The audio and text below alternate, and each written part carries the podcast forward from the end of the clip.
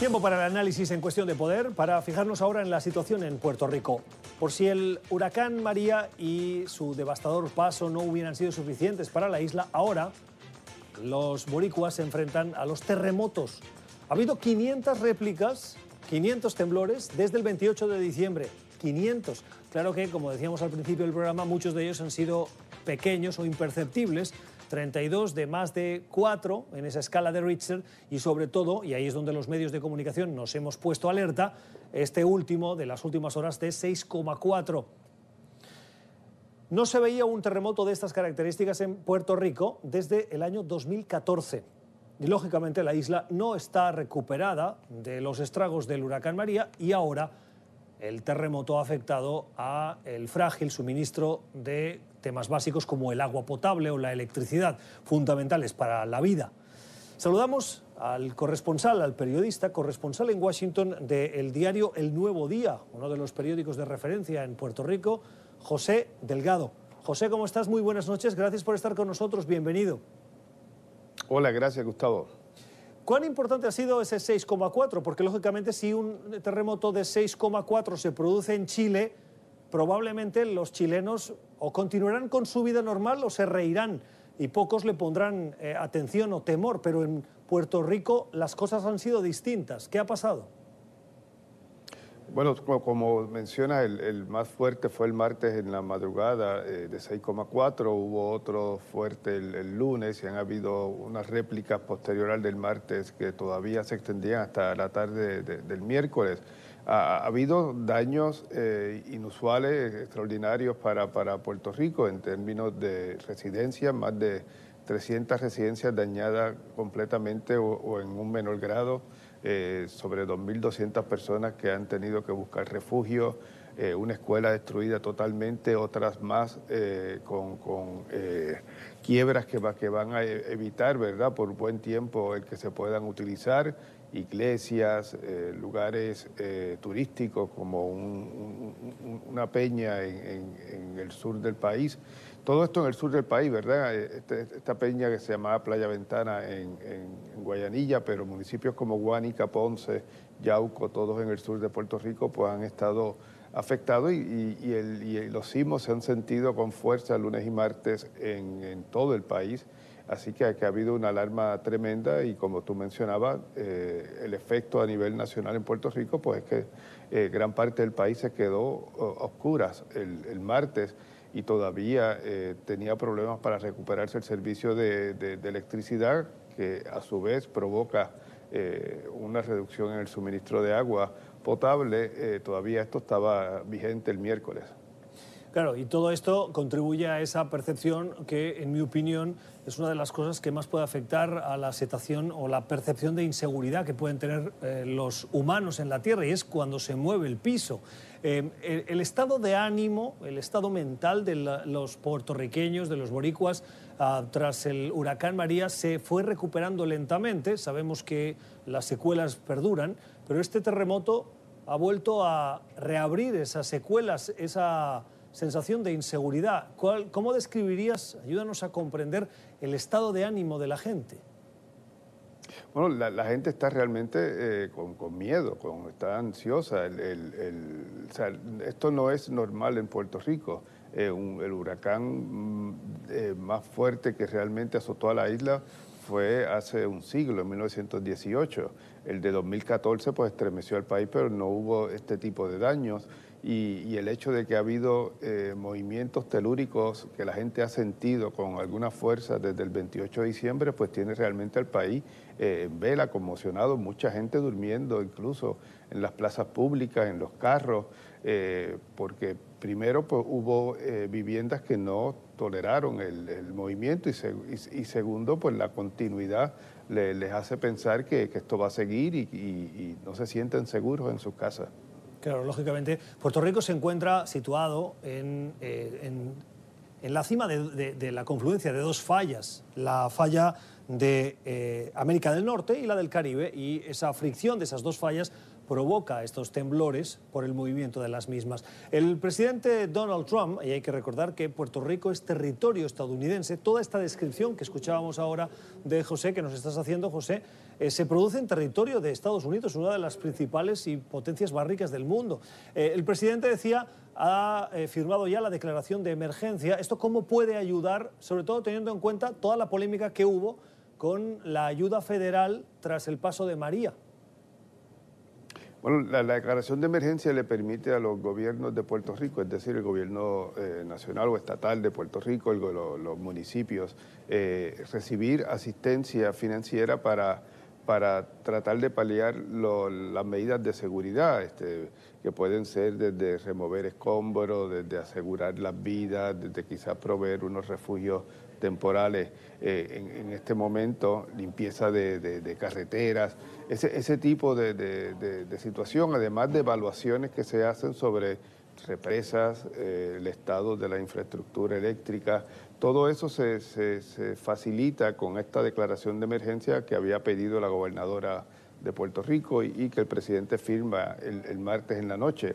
Esto eh, debe continuar, o sea, el seguimiento debe ser que una vez se haga una evaluación eh, más amplia, abarcadora por parte del gobierno de Puerto Rico, de las autoridades estadounidenses, pues entonces uno esperaría que la gobernadora en los próximos días pida una declaración de zona de desastre que permita realmente llevar eh, nueva ayuda directa al gobierno, quizás para reparar infraestructura pública y a los ciudadanos que han perdido su, su vivienda, que por lo menos reciban una aportación para poder eh, recuperarse y reconstruir su hogar. Llueve sobre mojado, sin duda, en, Puerto Rico. Este es un año electoral en Estados Unidos. José, ¿cómo crees que esto puede influir en esa respuesta federal? Lo digo con el contexto de que más de un millón de eh, ciudadanos de Puerto Rico se han desplazado de la isla a territorio estadounidense continental y la mayoría lo han hecho al estado que es crucial para llegar a la Casa Blanca, que es Florida. El, el hecho de que los eh, puertorriqueños que cuando llegan a Estados Unidos sí pueden ejercer ese derecho a voto puedan ser decisivos en ese estado, puede acelerar, puede acabar forzando a la administración Trump a tener una respuesta espléndida, como no vimos en el pasado, por ejemplo, con María? Bueno, en, teoría, ¿verdad? Eso pudiera ser, eh, como tú mencionas, ¿verdad? Y estaba un poco implícito en la pregunta anterior, eh, ha habido muchas críticas eh, al tratamiento que ha recibido Puerto Rico durante los pasados dos años debido a, primero, a, la forma, ¿verdad?, en que se respondió la lentitud e ineficiente respuesta inicial del gobierno federal, la, forma en que el presidente Trump ha hablado sobre la isla, tildando a sus políticos de corruptos, y, el, y, el, y el hecho de que se corroboró, sobre todo desde finales del 2018, que él mismo había dado instrucciones para que se frenara la ayuda, para que se, eh, se, bloqueara cierta asistencia a la isla que todavía no ha llegado. Eh, Puerto Rico se le asignaron sea por, por medidas eh, de, de, asistencia inmediata, como quizás fondos de salud o medidas reales de recuperación, eh, cerca de, 49 mil millones de dólares. Y de eso eh, solamente quizás unos 20 mil millones habían llegado y eran principalmente fondos relacionados a la salud, asistencia alimentaria, pero en términos de los fondos de recuperación, por dar un ejemplo, eh, los fondos de, vivienda que sumaban cerca de 20 mil 200 millones, de esos solamente se han desembolsado unos 1.500 millones y ya vamos dos años y pico del huracán María términos electorales, pues la realidad es, y eso eh, tú, lo sabes muy bien, el presidente Trump no contó mucho con, con el electorado hispano o no contó con el electorado hispano en, el 2016, realmente no le prestó gran atención y ahora queda por verse si esta vez eh, cree necesario ese voto eh, boricua que es importante en, Florida, en Puerto Rico. como tú mencionabas, la inmigración así se, se, se incrementó después del huracán María. Por aquí ya residen cerca de 5.5 millones de puertorriqueños y en Florida ya es el estado con más población puertorriqueña y aunque no todos se inscriben, no todos están pendientes a la elección estadounidense, muchos todavía miran hacia Puerto Rico y están más pendientes de la isla que,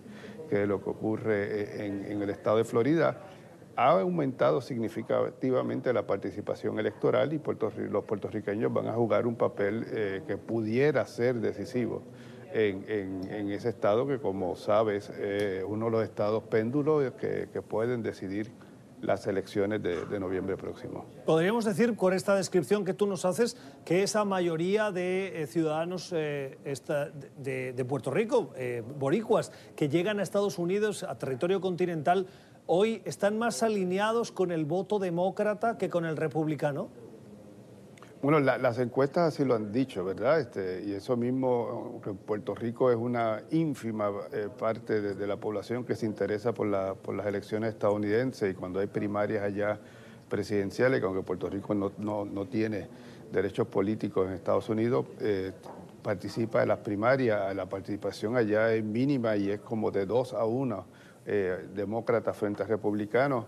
En otros en estados en Estados Unidos puede ser de 8 a 2 a favor de los demócratas y en eh, Florida, aunque puede haber un poco más de respaldo a los republicanos, eh, la última elección, eh, por lo menos dos tercios de, los electores puertorriqueños que salieron a votar, según las encuestas, preferían a, los demócratas. Eso, eso no está en duda, ¿verdad? El que, el, el elector puertorriqueño tradicionalmente se afilia a los demócratas, pero eso no ha, no ha impedido en el pasado que, por ejemplo, eh, políticos como los Bush, o sea, George W. Bush como candidato a presidente o Jeb Bush como candidato a gobernador en Florida, buscara y tratara de ganar ese voto y en algunas ocasiones eh, eh, pasara por encima, ¿verdad?, del nivel tradicional que obtiene un republicano. Lo vimos también con el senador Rick Scott en las elecciones legislativas del 2018 donde quedó eh, con un voto eh, importante eh, que, pudo haberle ayudado a, ganar su escaño. Termino ya, te pido brevedad en la respuesta en la medida de lo posible. Con el cambio de gobernador y tras la crisis política en Puerto Rico, ¿la percepción de los puertorriqueños sobre la administración de la isla ha mejorado? Bueno, eh, eh, está por verse, ¿verdad? recuerda la, la, gobernadora Wanda Vázquez lleva cinco meses en, el puesto. Eh, ahora, para sorpresa de algunos, pues decidió en diciembre aspirar a, la gobernación, ¿verdad? Para tratar de ser electa. Ella era secretaria de Justicia y constitucionalmente ascendió a la, gobernación. sin duda que, frente a la crisis del verano pasado, pues está en una mejor posición.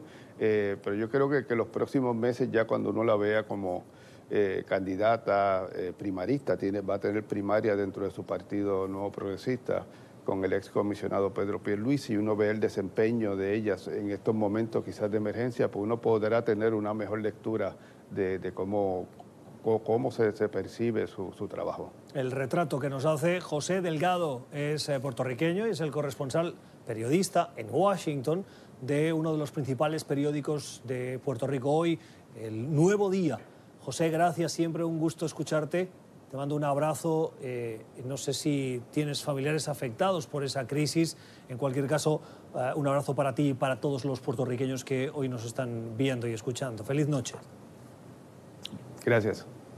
Esto es cuestión de poder. Ya regresamos.